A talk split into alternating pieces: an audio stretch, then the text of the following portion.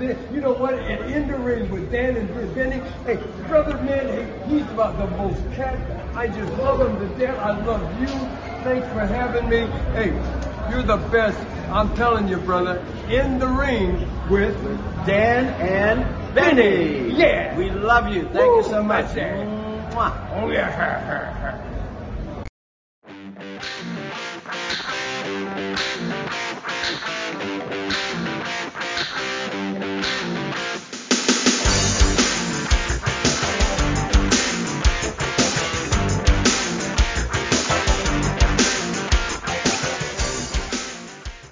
Hello, friends, and welcome to another edition of Dan and Benny in the Ring. I'm Dan Spasciano, joined as always by the original Long Island Iced Z himself, Benny Scala. Benny, how you doing? I had to throw that Z in there because this weekend, Benny, I was at a show here in Virginia with the uh, former Zack Ryder himself. So I wanted to just throw a shout out to him. He wrestled our former guest Brandon Scott. Hell of a match. It's good stuff. So I just wanted to throw that little twist in there for you.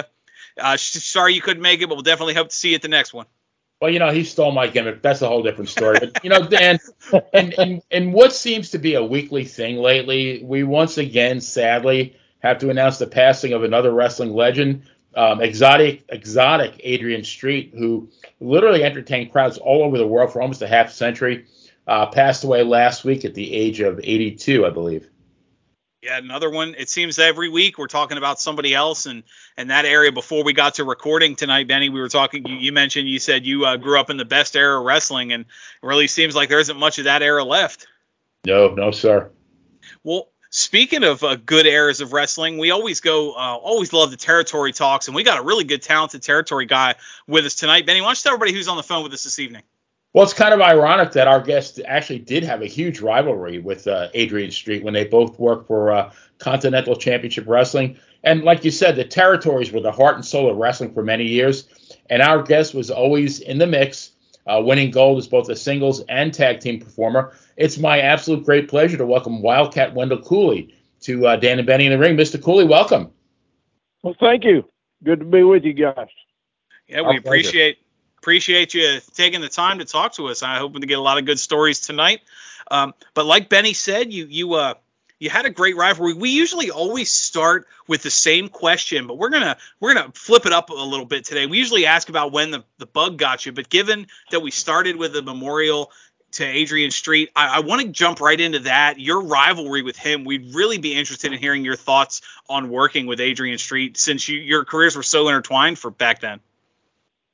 Okay. Uh, well, let, let me uh, just throw it out like this. You guys ask the questions.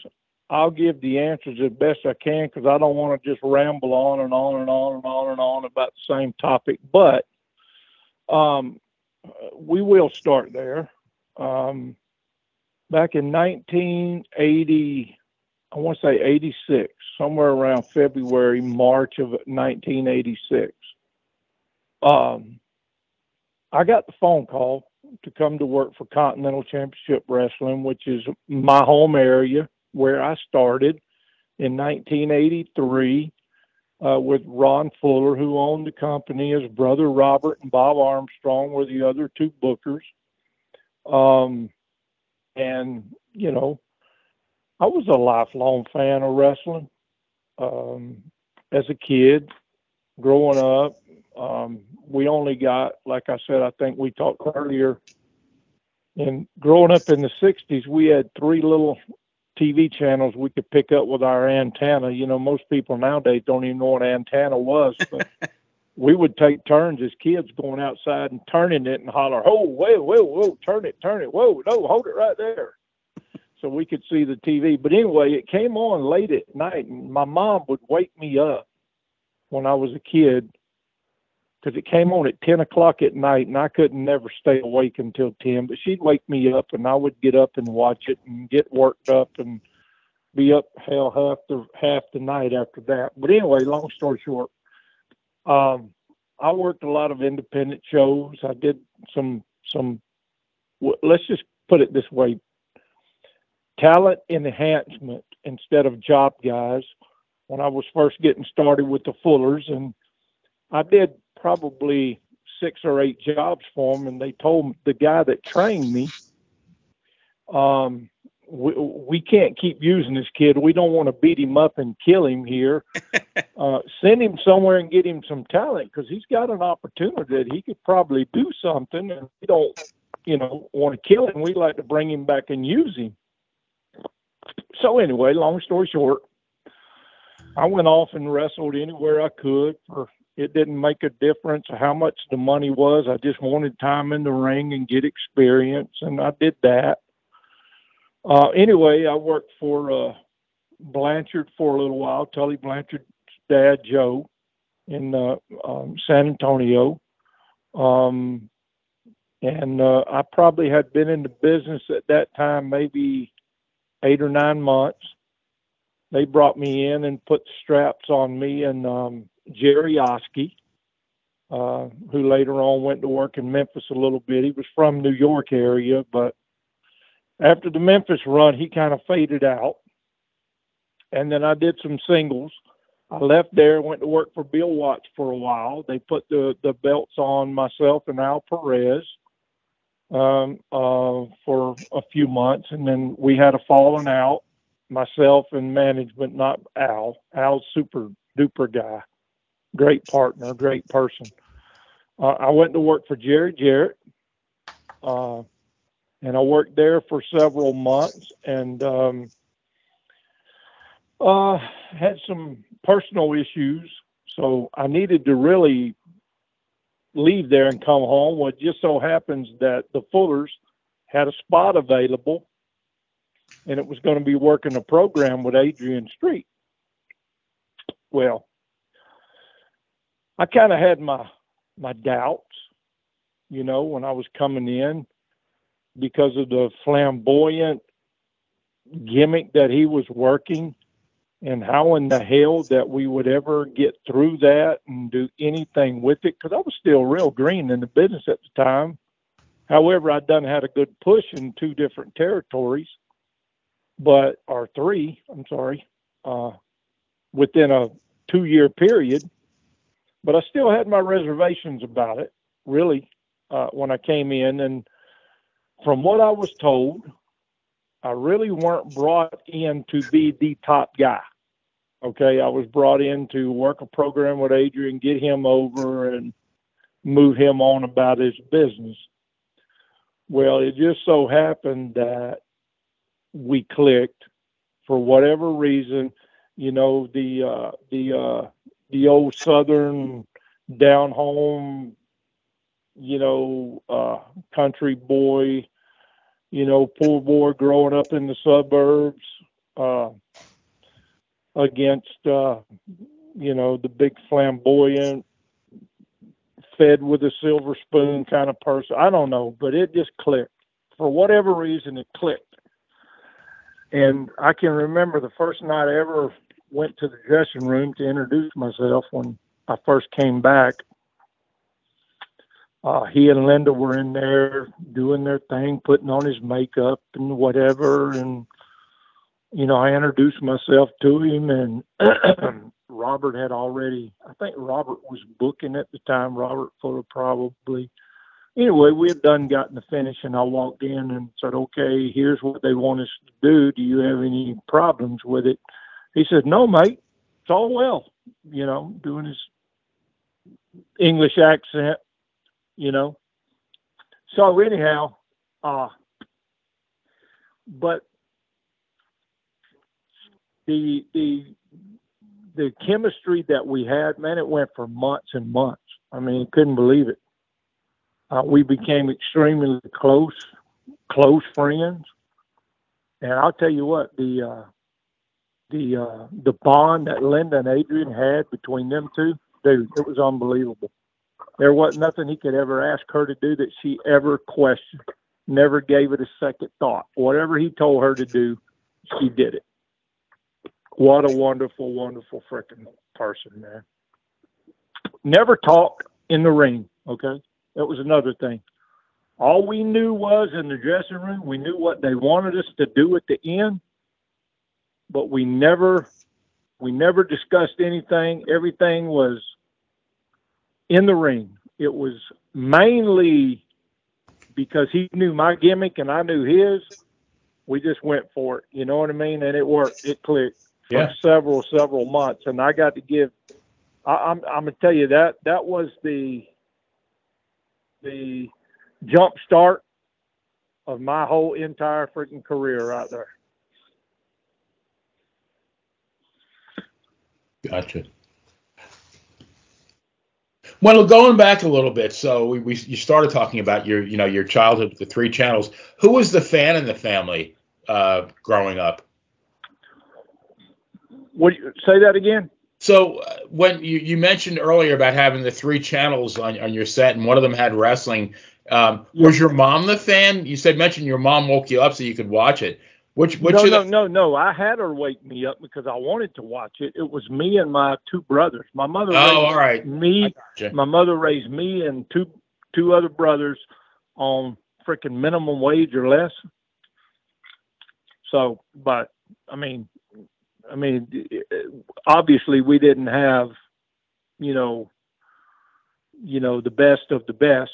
We we we survived, but we got three TV channels, and that was our favorite things to watch was roller derby and wrestling. And sounds uh, like my sounds like my Saturday morning. So what Yeah. uh, what promotion did you get where you were? it was called Gulf Coast back Gulf in Coast. day. All right, that's the Fullers, right?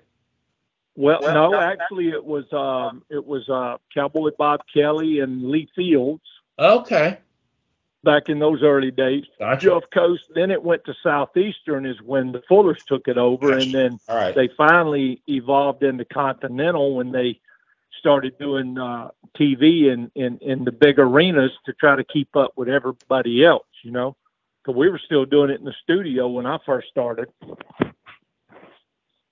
Well, speaking of first starting, you uh we're hoping you could expand on this. We talked a little bit about it before we got to recording tonight.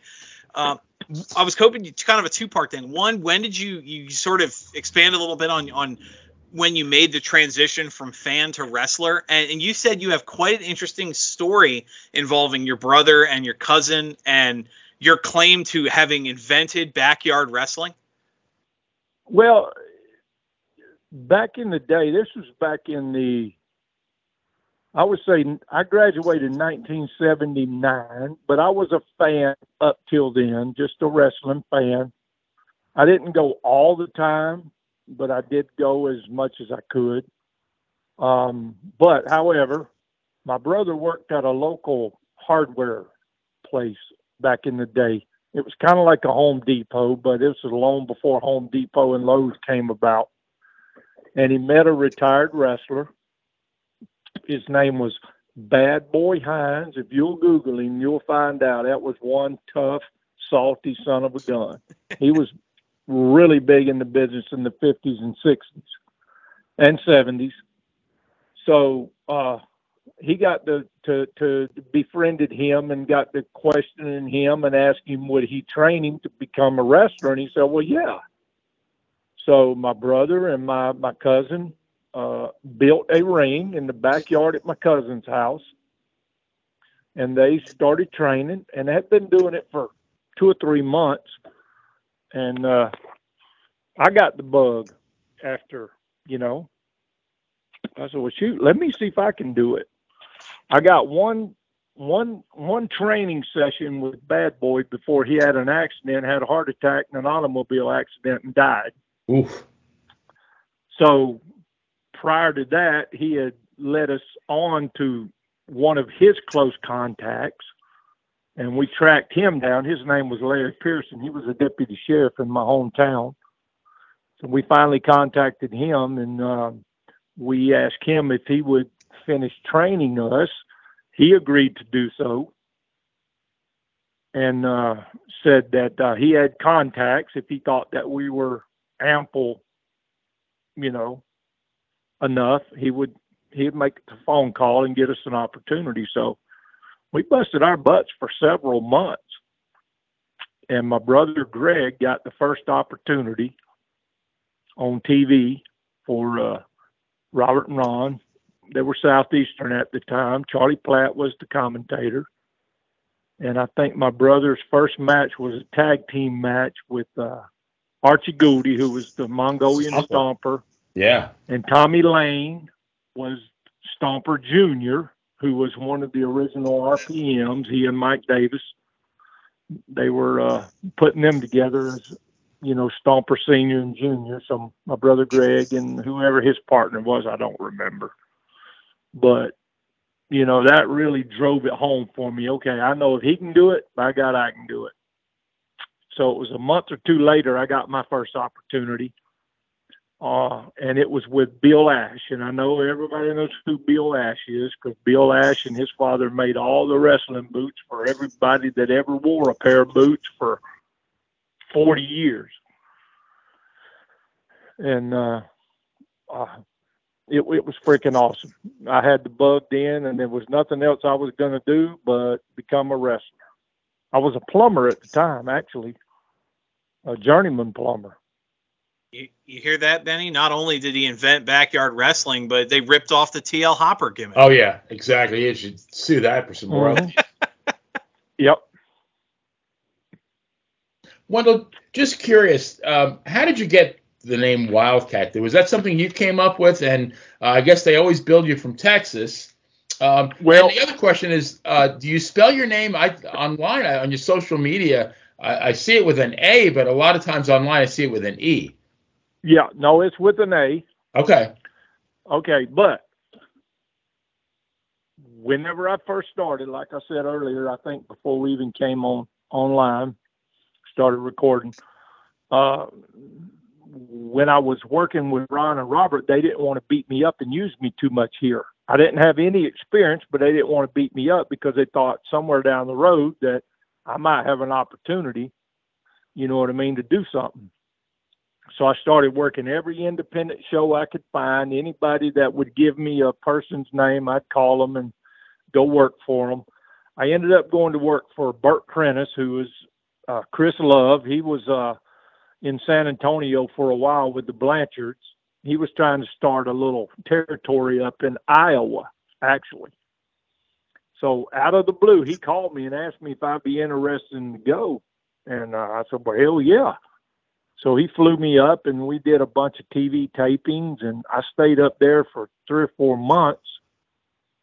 And I just didn't think Wendall Cooley was going to be a big, you know, a, a catchy name so I was watching uh, Southwest Championship Wrestling. Scott Casey was, you know, that's kind of the the the the, the gimmick that I wanted because my, my my all time first wrestling hero was Cowboy Bob Kelly from Gulf Coast Championship Wrestling.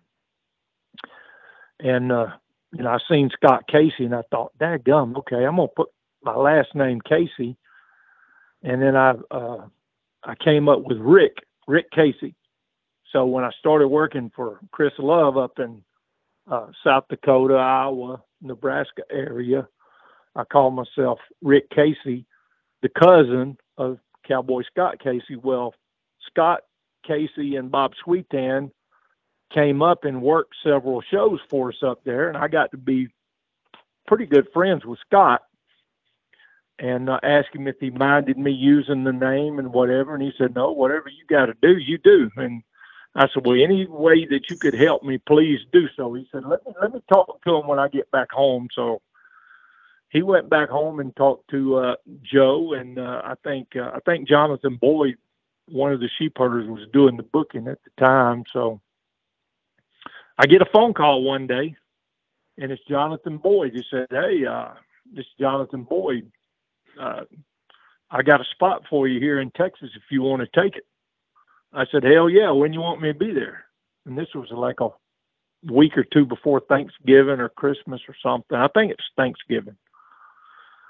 So uh, I told my wife, I said, look, I'm going to pack up and head to Texas. I finally got my, my breakthrough opportunity to do this full time. So uh, I drove on down and uh, I stayed with Scott there for a couple weeks and got my feet on the ground. And that's when they teamed me up with Jerry Oske right away uh, they put the belts on. He and I, we worked with uh, Eric Embry and his partner Danny. Uh, I can't think of his last name.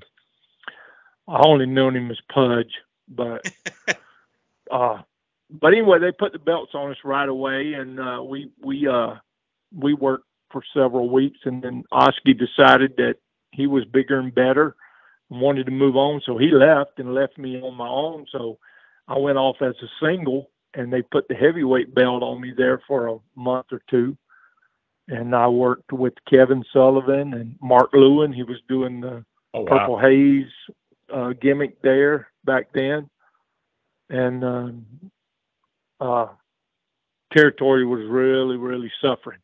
Then I got a phone call from uh, Bill Dundee, who was doing the books for Bill Watts, and then I went to work for Bill Watts, and you know, rest is history. So I'm curious, Wendall, growing up in Florida and then wrestling, were, were you in, in that territory in the winter?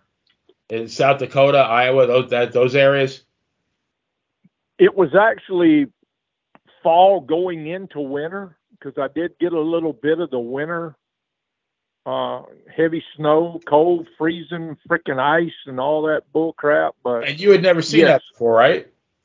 No, no, hell no, hell no. That had to be quite the shock. But yeah, I wouldn't have given a shit if I'd have had to walk across hot coals back in them days. You know what I mean? I just right. wanted to make it. Well, after a uh, after a bit, I mean, you mentioned you you you know moving up into the Southwest. You you talked about Joe Blanchard. Uh, you mentioned in, your documentary that that was a huge the Southwest Championship Wrestling was a huge territory area wise, but it was still obviously packed with talent. Uh, our hundredth episode, we had Ken Patera on as our guest, and he mentioned he had his payoff for a two out of three falls match with then NWA World Champion Jack Briscoe in uh, Corpus Christi, I believe, was twenty five dollars, and Jack Briscoe got forty five dollars. So Jack offered to buy him dinner that night. Uh, I imagine things got a little better by the time you got there, but I was wondering if you could uh, expand a little bit on your experiences in Texas because you, you, mentioned obviously when you talked about the Rick Casey name, uh, kayfabe relative of Scott Casey. I've had the pleasure of interviewing him in the past. Great talk, but I was hoping you could expand a little bit on your time in Texas. Um, yeah, the, um, well, dang, it seems like a lifetime ago because that was my very first actual full time territory. But um, wow. I was making four dollars an hour at home as a licensed journeyman plumber. Okay, which is t- you have to take a state exam and know what you're doing, and you got to dot the i's, cross the t's, and being on the top of your profession. Uh, making uh, four dollars an hour. So on a forty-hour week, I'm making one hundred and sixty dollars a week digging ditches and plumbing houses and just doing whatever in the plumbing trade. But I, I go to San Antonio, and, and back in the day, we had a $40 guarantee, which means if we showed up, nobody showed up, weren't no fans, we were to get $40 a night. But the freaking trips were just phenomenal. I mean, 200, 300, 350, 400 one way, and then you make them there and back in the same day because you couldn't afford to stay over. So everybody in that territory at that time, we were we were um, we were suffering a little bit because that's when uh, WCW Ted Turner had bought everything out Okay. And everybody was leaving, going there. Tully had left, and all a lot of all the top talent guys had left, and they were a couple leftovers, um, but no real big baby face other than Scott, and he weren't even full time at that time. Um, he was trying to get he was trying to get in with uh, world class with the Von Erichs, which turned out to be a bad choice because nobody works for the Von Erichs and works above the Von Erichs. You know what I mean? Right.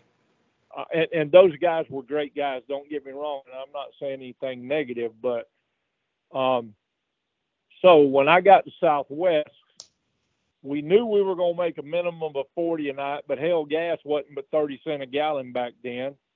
And if you hauled three other guys in your car, you got four guys, you're making five cents a mile trans.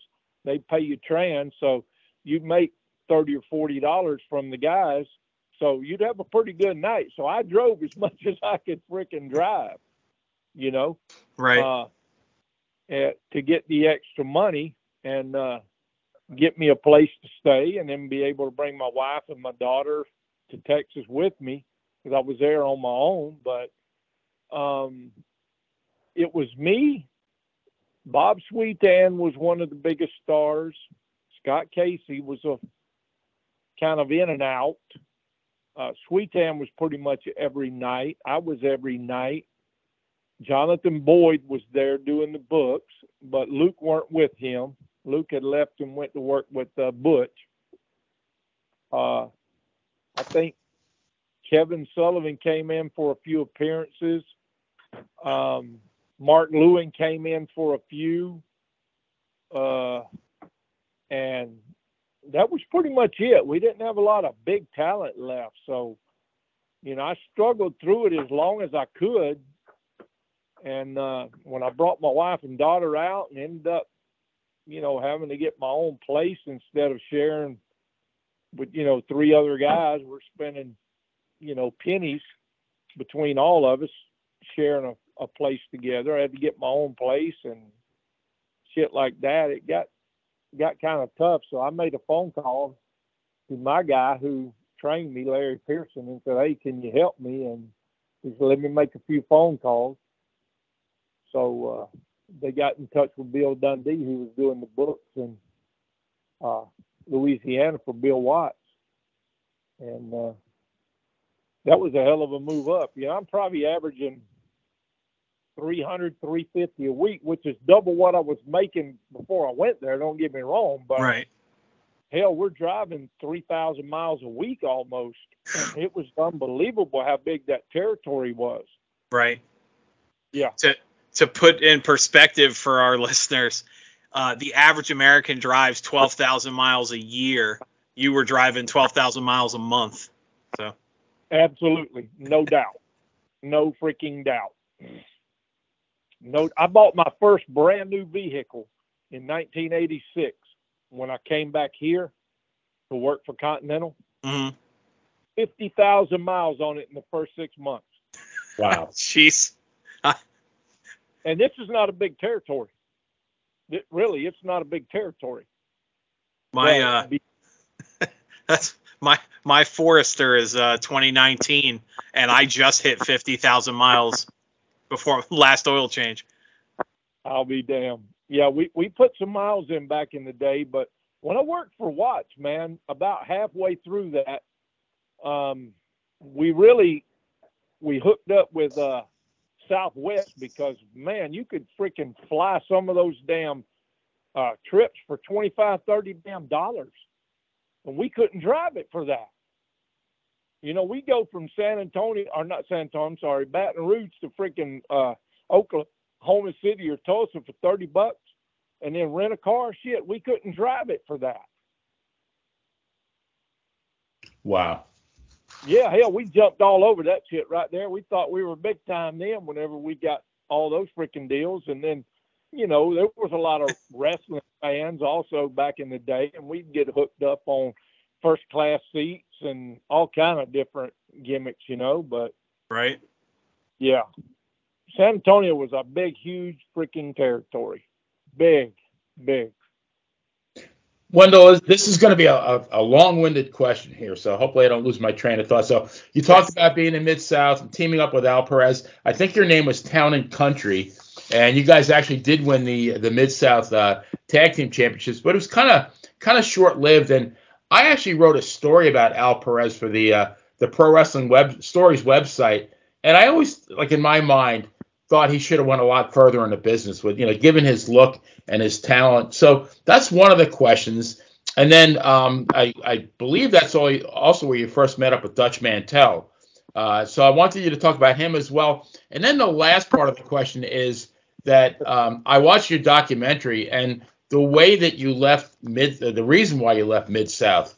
Uh, I, I really didn't, you know, I had I didn't know that, and I, I kind of felt bad for you because I really thought they, you know, they didn't they didn't treat you the right, you know, they didn't take care of things the right way. I guess is what I'm trying to say. So I wanted you to talk about that as well. Okay, all right. So when I first got the call to go to work in Mid South, uh, the very first night I was there was in El Dorado, Arkansas, and I worked with Dutch Mantell. Now, me being green in the business, only been in the business for about a year, I'm thinking they're bringing me in. They know that I was a tag team champion and a singles champion for Joe Blanchard, so they're going to do something with me, right? So I get to El Dorado, Arkansas. I'm in the dressing room. I'm getting dressed and all this and that. And Bill Dundee walks in. He says, "Do you know Dutch Mantell?" I said, "No, sir, I don't." He said, "Do you know what his finish is?" I said, no, never seen it. Which was a, a, a front suplex, basically. It wasn't, you know, it was a front suplex, no big deal. He said, uh, y'all have your match and, you know, he'll hit you with the front suplex and bam, it's over. And I'm thinking to myself, son of a bitch. I thought I was going to, they were going to do something with me. So, okay, whatever, but I didn't care, you know, just, I was enjoying working and making good money. So I worked, uh, you know, I don't know, a, a, month or two, and then they put me with Ric Flair on TV. We did TV in Shreveport at the Boys Club, and uh, I, uh, I think he came in to work with Duggan or Terry Taylor or somebody. I don't know who the hell, but I had a pretty good match with him, and uh, I put him over, of course. That was my job. Uh, so I I got to uh, be good friends with Jake Roberts. And Jake had a lot of input, you know, because of Grizz being his dad, and Grizz is in the office and whatever. Uh, and then Al came in. Uh, so Jake's idea was putting he and he and myself together, me and Al together, and uh, they were going to call us Town and Country because you know I'm from the country, I had the old country ass accent, and Al was from you know Miami or Tampa area yeah. and the whole deal. So anyway, and we you know we both had decent looks and bodies, and we stayed in the gym and worked our ass off. And Al was a hell of a talent. Uh, seriously, I mean, he had a great body, he could work, he was a good shooter. You know, he could do it all, but he lacked a little bit on the mic okay, which was not my strong point either. So they decided to put us together, and they put us together, and uh, we had a brief little run. They put the belts on us, but this one particular night in Baton Rouge, they they they they split us up and put me in a match with Duggan. Me and Duggan were working with Kamala and Ray Candy, who was doing the Zambuie Express deal at that time, and um, uh, Akbar was their manager, of course. Well, they wanted to do a big deal and wanted me to get the freaking color and all that shit, and I didn't have a problem doing it, so I did it. We were in Baton Rouge, and uh, somewhere during the freaking whole deal, I didn't get my blade put away good, and I ended up taking a big, huge gash Oof. between my middle finger and my ring finger on my right hand. How in the hell? I don't know. But it was a massive freaking gash. So when the match was over, man, I mean, blood was every freaking where. And I walked back down the hallway and it was dripping. And I'm standing there talking to somebody. I don't remember who. And blood was dripping. And I'm thinking, where in the hell is this blood coming from? And that's when I realized that I had this big, huge gash between these two fingers, which was going to require some stitches. So I told Grizz, I said, Grizz, what the hell? He said, well, go to the doctor or the hospital emergency room, get sewed up, and send bill to Bill. All right, not a problem. So I left left the arena, got cleaned up, left the arena, went to the emergency room and got sewed up. And I had them send a bill to uh, you know, Mid South Championship Wrestling, blah blah blah, whatever. Well, shit. The next the next week when we got paid, they took the damn money out of my check. Bill Watts did. Garnished it. Jeez. Yeah, it pissed me off. So I said, well, how about this bullshit? I'm doing something you wanted me to do to get your guy over, and I get freaking hurt in the process, and you're going to take it out of my check, and I'm freaking mid card guy at best, you know, making a third of what he's making or half of what he's making. I said, bullshit on this. And anyway, that's that's when the shit happened there. That's when I decided, you know what, shit on this. I'm done, Bill. Find you somebody else to team up with Al Perez. That's when I freaking hauled ass. Ooh. Off. So we were in Shreveport, and uh, it's probably a two-hour drive back to Baton Rouge where I was living. And Bill, Bill Dundee was booking up till a week or two prior to that but he had left and went back to Memphis. But the time I got home from Shreveport to Baton Rouge, my wife said, uh, somebody named Bill Dundee called you. I said, really? Yeah, Bill Dundee called you. I said, bullshit on that. Shit on that. I said, pack your shit up. We're leaving out of here tomorrow. We're going back home. I'm going to get me a real job. Piss on this wrestling shit. So, uh, anyway, uh, I think the next day I might have called Dundee back and he offered me a job to come in and work with Dutch in Mid South, you know, that uh, he was taking the books back over and uh, um, Tommy and Bobby, the, the uh, Fantastics were going to be his number one tag team. He was going to be there. Dutch was going to be there. He wanted me to come in as one of the top baby faces. And um, I can't remember the rest of the, the card that was there, but um, anyway, I said, okay, I tell you what, I'm going home. Give me a week or two to think about it. I'll call you back. And this was a couple weeks prior to Thanksgiving. So I talked to my wife about it. She said, you know, you ain't gonna be satisfied if you don't do it. You know what I mean? Maybe things will be a little better. Well, I called Dundee up and said, okay, when you want me there? And it was a couple days before Thanksgiving back in 1985.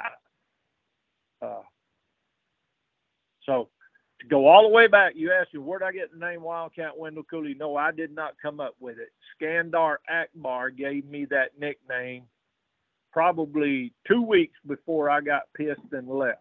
Oh wow. When I when I worked the deal with Duggan and he was involved in it, and I worked with Ray Candy a couple times, who was one of his guys in his stable. Skandar Akbar actually gave me the nickname Wildcat Wendall Cooley, and it stuck. I never would have thought of that. Really. Hmm. Yeah. Benny, you uh, you're always quick to talk about in another life you would have been sleeping outside the Coliseum in Memphis. What are your thoughts about that?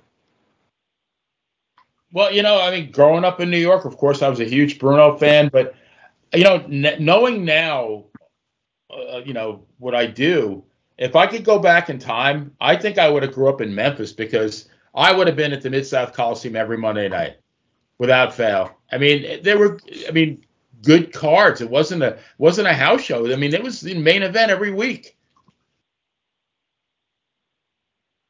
Absolutely, and I mean, how many times have we heard stories on the show about the atmosphere, the crowd in Memphis just being just such a unique monster unto itself? Or I should say animal, not monster sounds critical. And I'm thinking if I'm, you know, I'm a Wendall Cooley and I'm walking down the aisle to Mid South Coliseum, you you had to see the same people there week after week after week, and you, it's kind of like a, a, bond between you and them.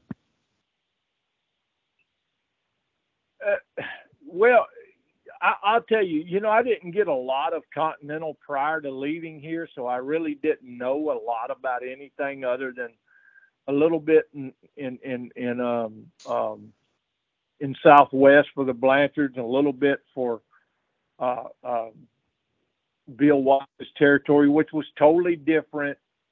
Um, everybody had their little niches of how they wanted things. Bill was more into the big badass, big guys beating people up kind of shit, you know, and right. Um, the hoss fights. Southwest was just trying to survive at the time, to be honest with you, when I first got there. But when I got to Memphis, man, it was a huge different just I mean, a program and a program and a program, and they were just coming from left field with some of the things that they came up with, and people would just eat it freaking up.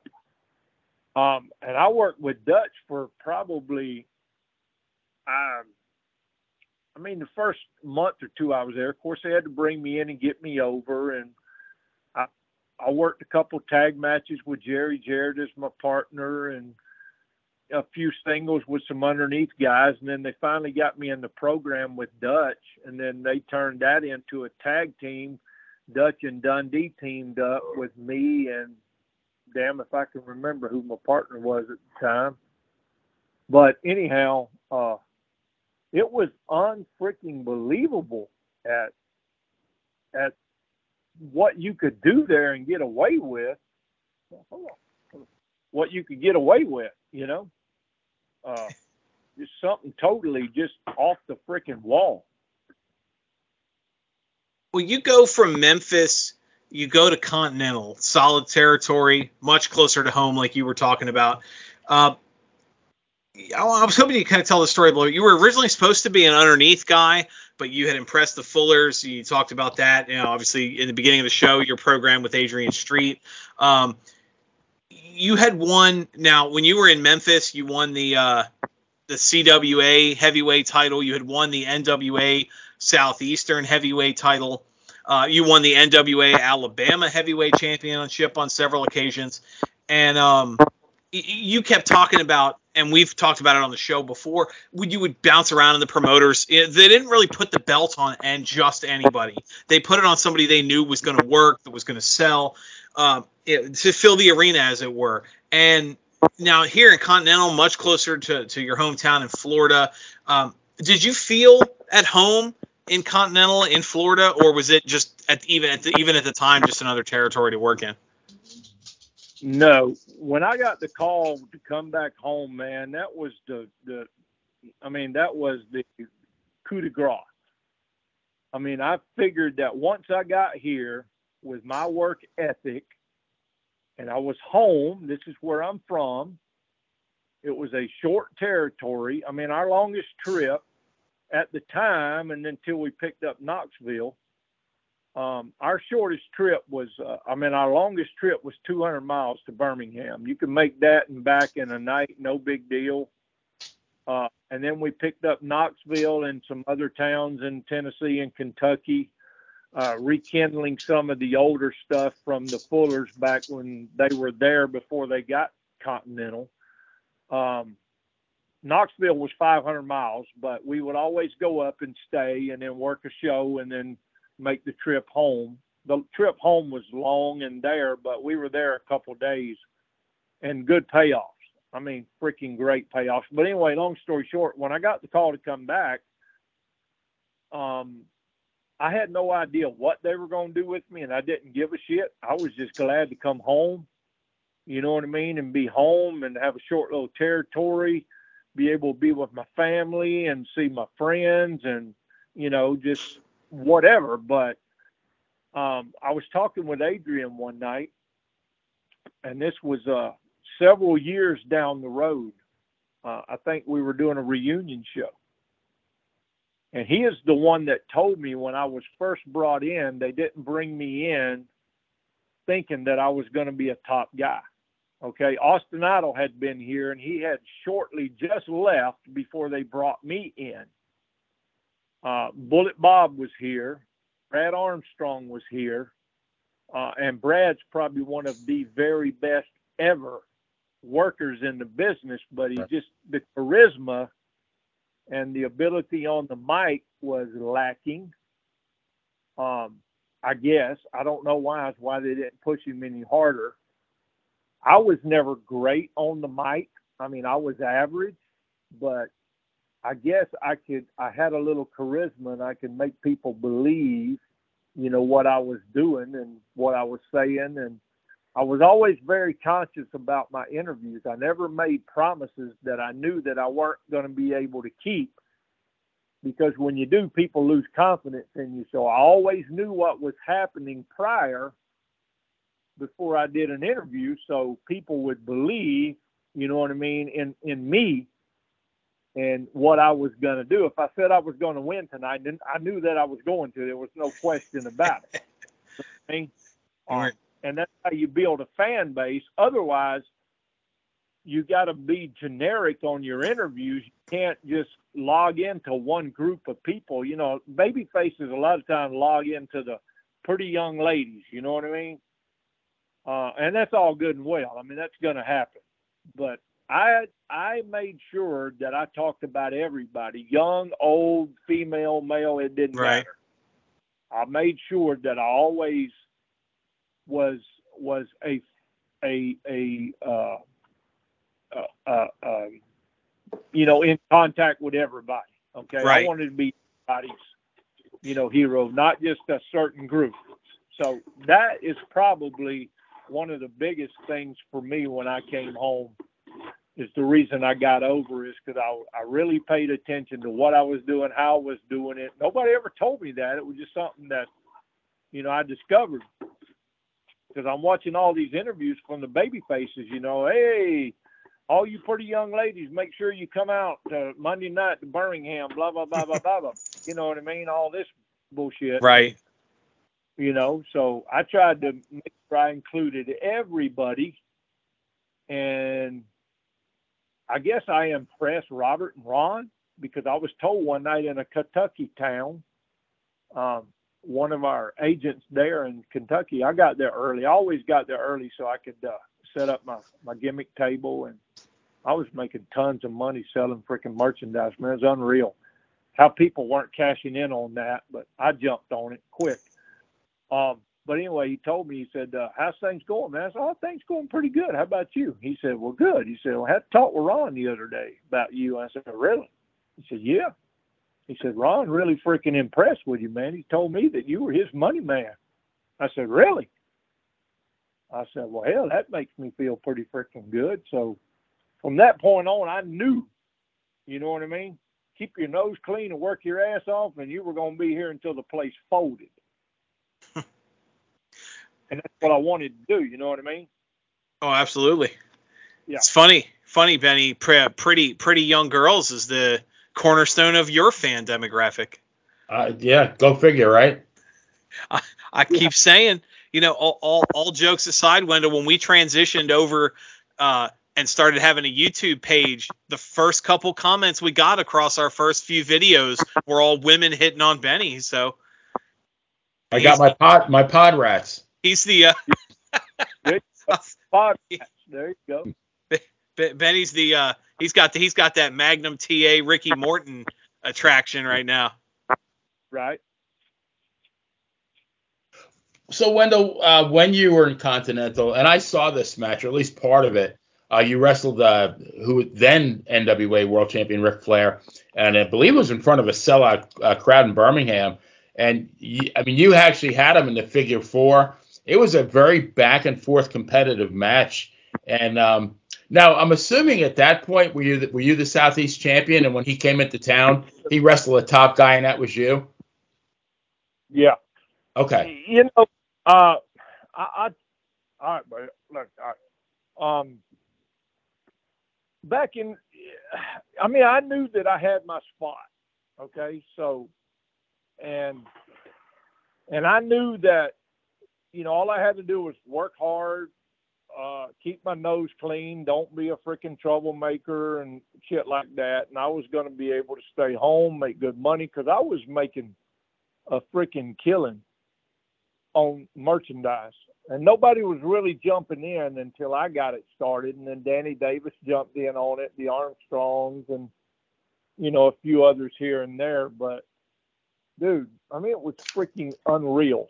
Uh, um, but with that being said, um, I had worked with Flair a couple times, like I said in the past, in in in, in uh, working for uh, Bill Watts, and uh, I knew that they weren't never going to put that belt on me, and I really didn't care. Okay, um, but I knew that they were giving me a shot in the arm, which made me feel good because I mean, you look at Austin Idol, who had been in the business 20 plus years, and been all over the freaking country and worked for all the major promotions.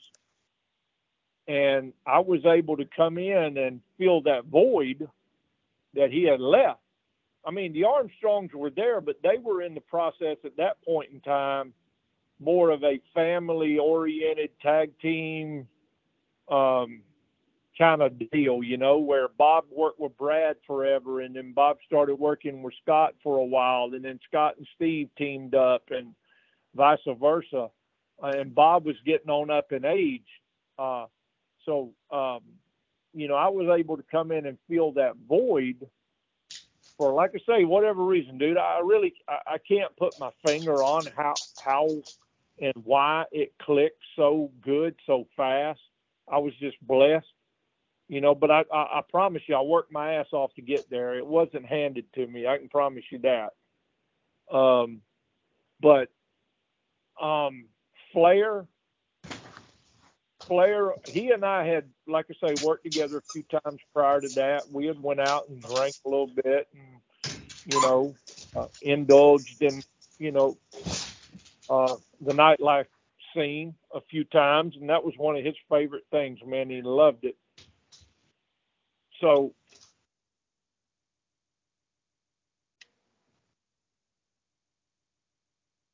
more of a gentleman than most people give him credit for, far as the business goes. Um, but he loved it. I'll give you that. Now I'm gonna tell you, he was he was 100 percent freaking all about the freaking business and his persona, his uh, uh, uh, legacy, his everything. Okay, but when you work with Ric Flair, you could take all you wanted to take, and there was never a problem. Um, he would give you plenty, but if you felt like you needed to take a little more, take a little more, and he never had a problem with it. You were talking earlier about promos. When you were in Memphis, you were interviewed by Lance Russell in Continental many times. Uh, Gordon Solie, the the dean of wrestling. Uh, I mean, Benny, we we've talked about Benny and I have talked about on the show before. Lance Russell and Gordon Solie are top two, definitely Mount Rushmore of announcers in the history of wrestling. And I mean, these guys, not just presence, but they could advance storylines and lend credibility to whatever match they called or promo segment they were in a part of. Uh, did you enjoy working with these guys? Was it did, did their backstage personality come through, or did TV was it was it exactly as it looked? I, I, that's probably two of the very best. And I didn't work with a ton of them. Don't get me wrong. Uh, you know, I I, uh, I I never done the promo deals when I worked for Vince. I did a couple shows for Vince, and uh, it just weren't my cup of tea. Um, but um, Lance and Gordon, and even Charlie Platt. Okay, Charlie Platt was one of the uh, originals. Um, when when Ron and Robert took over. Charlie was a disc jockey at that WTVY there uh, in Dothan where we did TV in the studio. Charlie was another one that really did the Lance and the uh, the Gordon Solie advanced the the the, uh, the the the program and the interviews and things like that. And he was awesome too. But no, those three guys there, whatever you seen in front of the cameras, was the same way backstage. They did not have a dual personality, being a prick, and you know thought that you know they were the star of the show or anything like that. No, man, they were freaking awesome, awesome individuals. So, uh, Wendall, after that, uh, your pretty much your last long run was in Puerto Rico for the uh, WWC, the World uh, the World Wrestling uh, Council, and you tagged with Frankie Lancaster, and you won actually on several occasions. I think you won the uh, WWC Tag Team Championships as the Heartbreakers, and you were the I believe Heartbreaker Apollo. So, what did you like and not like about Puerto Rico? Uh you know, it was on that tail run. Continental had pretty much went out of business, went under. David Woods had bought it, and Eddie uh, uh, uh, uh, Eddie Gilbert he came in and was booking, and it kind of faded out. Ron Fuller had went to Knoxville and tried to reopen that territory under USA, and I went and worked for him for a few months, and that one faded out. Uh, Vince and uh, um, Ted Turner was running all of our towns, and you know, of course, they had millions and millions and millions of dollars backing them, and Ron and Robert were, you know, on the thousands. I would presume. I don't know, but there were times that we outdrew them in certain towns. Um, they would have a show the same night as us, and we would outdraw them. But long story short, they were on. We were on the the tail end of all of that. I'm in my early 30s, uh, and I'm trying to think of what my future's going to look like. It's either go to work for Vince or go back home and get a real job, get some benefits. You know, I got a young family still. Um, and I knew that the territories were over with. So uh, my, my, my, my longtime friend, Frankie Lancaster, I met him in 1984. He came in to work for Joe Blanchard, um, and I convinced him I'm sorry, you, you met him when?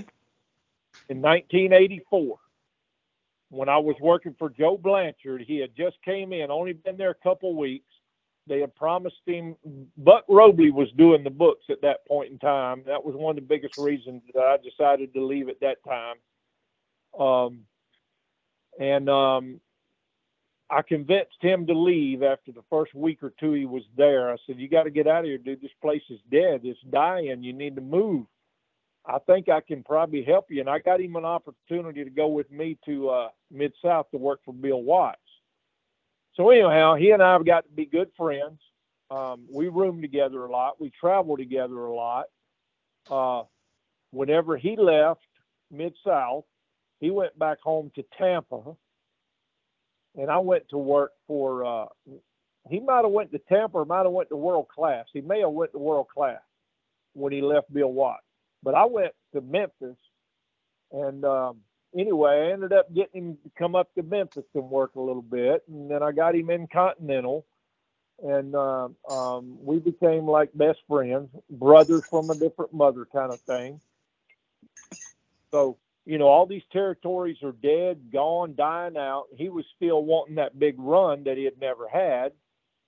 And um, he had been to Puerto Rico as a singles underneath guy uh, and spent a few months over there. So he called me one day hey, he said, "You want to go to Puerto Rico?" I said, "No, not really. You know, I'm in transition where I'm either going to go to work for Vince or I'm going to move back to Florida because I was in North Alabama at the time. I'm either going to uh, work for Vince or I'm going to freaking back home and get me a job and you know call it real." You know, I did what I wanted to do. It was over with. You know, I had a good run. I enjoyed it. Whatever. So he said, "Look, let me uh, let me call Carlos and see what Carlos will do with us." I said, "Look, if I go to Puerto Rico, I'm going on a guarantee." Okay. Now this was shortly after, uh, you know, Brody had gotten killed, and uh, you know, I kind of had second thoughts about going over there in general, but um, I said, if he'll put us on a guarantee, I'll go over there and give it a try. So he called me back and said, hey, Carlos will put us on a guarantee. He'll bring us over as a tag team. We'll be heels. I've never been a heel in my life. I said, okay, that's fine with me. Let's go try it. If I don't like it, I ain't making you no promises. I'm to leave. So we got over there. I came up with the name of the Heartbreakers, um, Apollo and Adonis. And uh, we uh, we had a we had a good run and could have stayed there until the doors closed. I, am telling you, um, I had probably been there two or three weeks, and Jose Gonzalez, who was the one supposedly that killed Brody, right. uh, I worked with him numerous, numerous, numerous nights, and he just freaking sung praises of of my ability and my work and you know, whatever, and blah, blah, blah, blah, blah, blah, blah. And uh, Carlos really took a liking to me. Um, but that's the first time I've ever really done much tag team stuff because I'm kind of the guy that I don't want to think for two different people. I want to think for myself and just kind of react.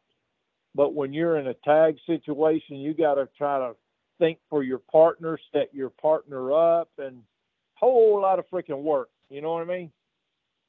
And to be honest with you, I'm a lazy son bitch when it comes to getting in the ring. I want to just get in the ring, see what the reaction is, and if you can get a reaction just coming in the ring and and and disrobing, dude, it's it's a freaking easy night. You hear me? Oh yeah. Seriously, it's an easy freaking night. You ain't got to really do a lot of nothing. And you can just play it by ear and do what you got to do, get your finish, go home. But when you're in a tag match, man, if if anything is really gonna flow and look good, feel good, and appear good, you know, you got four people in that ring, and you got to think for everybody, pretty much. And that's a lot of damn hard work every freaking night. But anyway, we made it.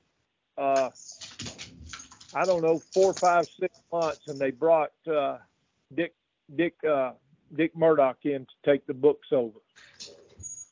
And uh, Frankie and I had a, a guy we had met who was a local who was taking us to and from the towns because we didn't have a car and you had to depend on you know the guys or somebody to get you to and from so we had met this mark over there and uh, we were traveling somewhere one night. I don't remember where we were going but it was a pretty good long trip. We ended up in an automobile accident a, a, a, a broadside. We were probably running 60 and hit a big freaking Pontiac broadside and it threw me through the windshield and Oh, bang, bang, bang, bang, busted me up and cut me up pretty freaking good. Uh, neither one of the other two guys were hurt, Frankie or the driver, but it got me pretty good because Frankie was behind me in the passenger seat who hit my seat, who I, I didn't have a seatbelt on, which threw me through the front windshield and uh, messed up my my head and my face and my arm pretty good. So after a couple hours on side of the road, we finally got in an ambulance and I got to the hospital and they, um, I don't know, twenty something stitches in my head and face and twenty something in my arm and uh, we made it to the yeah we made it to the show. Somebody came picked us up. Don't even remember who that was. Somebody came picked us up and got us to the show. And uh, Murdoch said, uh, "Where you guys been? You're late." Well, no shit. Been in a freaking car wreck. You know, weren't cell phones back then. You know, no way to Right. call anybody and let nobody know anything. He said, "Well, you guys are up next." I said, "Not me." he said, "Oh yeah, you got to wrestle." And I said, "No bullshit, I'm not. Not yet freaking ring. Are Not- you not- freaking crazy?" Not after that not till beating. get, not till I get well, dude. I mean, I just got in the car wreck and I got forty something stitches in me, and I'm not getting in there to take a chance of getting staph and all that bullshit because over there, man, we bled every freaking night. That was one of the biggest things I hated about Puerto Rico. Every night they wanted freaking juice. Every night, Oof. especially if you're ill. And um, I told him, no, hell no, I'm not. So we had a few words, and then a couple uh, days later, uh, you know, it escalated and whatever. And anyway, I said, you know what, shit on this.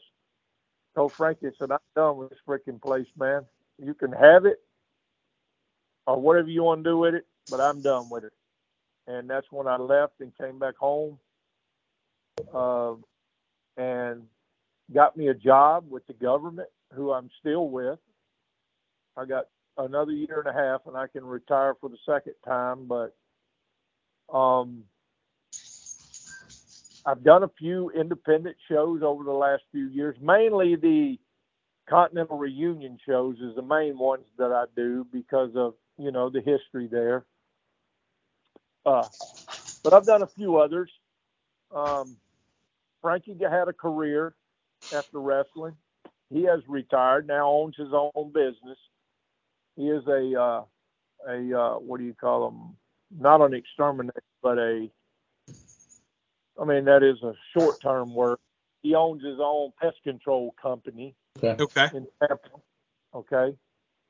Um, and I'm retired one time already after 23 years with the union as a certified uh, plumber slash pipe fitter.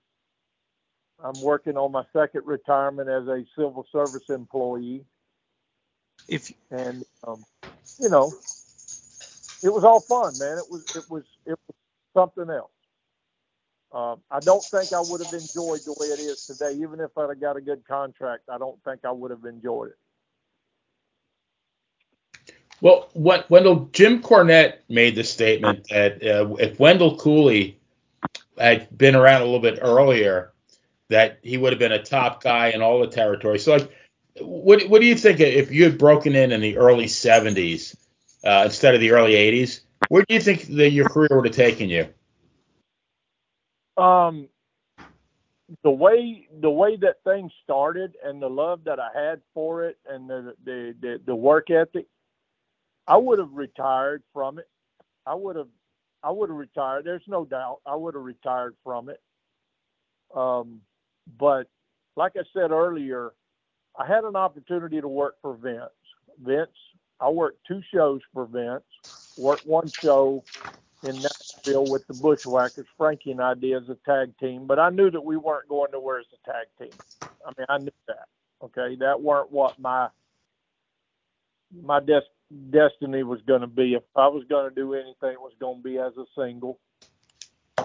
Uh, but I didn't want to start all over. I could have worked for Vince. There ain't no doubt. I could have still be working for Vince. There's no doubt. Uh, but I did not want to start all over and let him recreate me, rebrand me. You know, after being in the business at, at that time, it was probably 10 years, maybe 11, 12, I don't remember. Um, and get beat up by all of these big freaking monsters he was training in his school and bringing out and taking a chance of getting hurt. You know, I'd already suffered two major major freaking knee injuries, and uh, I, I just weren't. You know, that wasn't my desire. Start all over now. Had he have brought me in and say, "Okay, we're going to put you mid card, and if you can handle it, we'll move you on up," I would have probably taken that. But to bring me in and I mean, I, I could see the writing on the wall because of the amount of talent that was there that he was already pushing. You know what I mean? Oh yeah. And I was a latecomer. You know, everybody kind of bailed out in I don't know, late '80s. Started making their moves, heading to WCW and WWF and all these places. And I'm still chasing these little couple territories left. Uh, they weren't going to put me in and over them because I never had any national exposure at that time. I had plenty of ring time, plenty of uh, uh, plenty of uh, what experience, but I knew that they weren't going to bring me in and you know what I mean, give me the shove and give me top dollar, and you know I was going to work with the guys that could work and not hurt you. I knew where I was going. Sure. And, mm-hmm. Yeah. I, no, I was. I, I wasn't interested in that. Well, Wendall, thanks uh, so much for your time. I mean, I know a lot of good stories, a lot of territory time, and and we always try and hear them because you know a lot of the fans don't get the inside scoop like that. Um, but before we let you go, um, are you still involved, and, and do you have any anywhere people can find you? Um, I, will tell you what, man.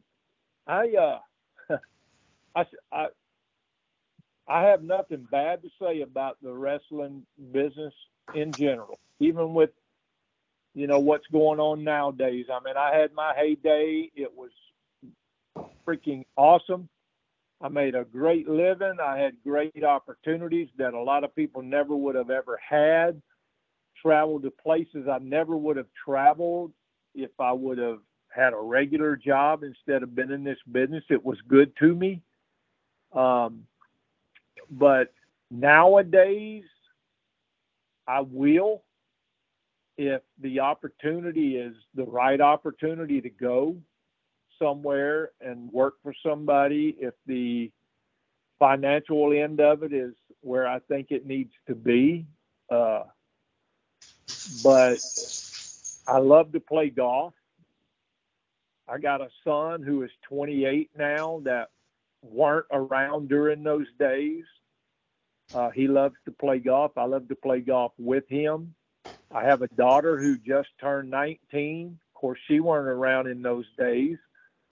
I did a lot of independent shows so she could be a part of it and experience it. My son really doesn't care much about it. Uh, but anyway, long story short, uh, I have a a desire. Well, you know, I, and we didn't get to talk about this, but when I got out of wrestling, I started a band. Okay, a musical band. We played top 40 and all the biggest country hits of the uh, 80s and early 90s at that time. Actually, it was the early 90s at that time when I had my band together. We were called Wendall Cooley and Nothing Special. Uh, we traveled around. We didn't travel around worldwide. We traveled around locally. We were the house band at four different, uh, four different uh, uh venues, uh, nightclubs. Okay. And we played for about three or three and a half years. Um, and that kind of filled the void for, you know, having that being out front, having that, you know, uh, I, I don't know the, the explanation I could give to it, but it filled the void for the void of wrestling, you know, uh, being in front of everybody and entertaining and, you know, getting that, you know, that feel and that, I don't know, that high from it or whatever. Anyway, nowadays all I do every Saturday night, if you guys go on Facebook or put a put a post, I have a dear friend of mine that I grew up with who now has third stage three colon cancer. Um, he's undergoing chemo right now. They removed two foot of his colon. Hmm. Uh, every Saturday night, it's called Lil Will and Wildcat on Facebook Live around six o'clock. We do live karaoke every Saturday night. Nice. That's Nice. things I look for every week. And, and that's you're you're in the Panhandle, so that's 6 p.m. Central Time, right? Yes, yes. Between six or six thirty. It's never dead on the dot because Okay. you know and things. Him, you know, undergoing his cancer and his treatments and things like that. But yeah, I mean, uh, yeah, fans could uh, actually enter, you know, interact with me there if people wanted to to uh, you know tune into that.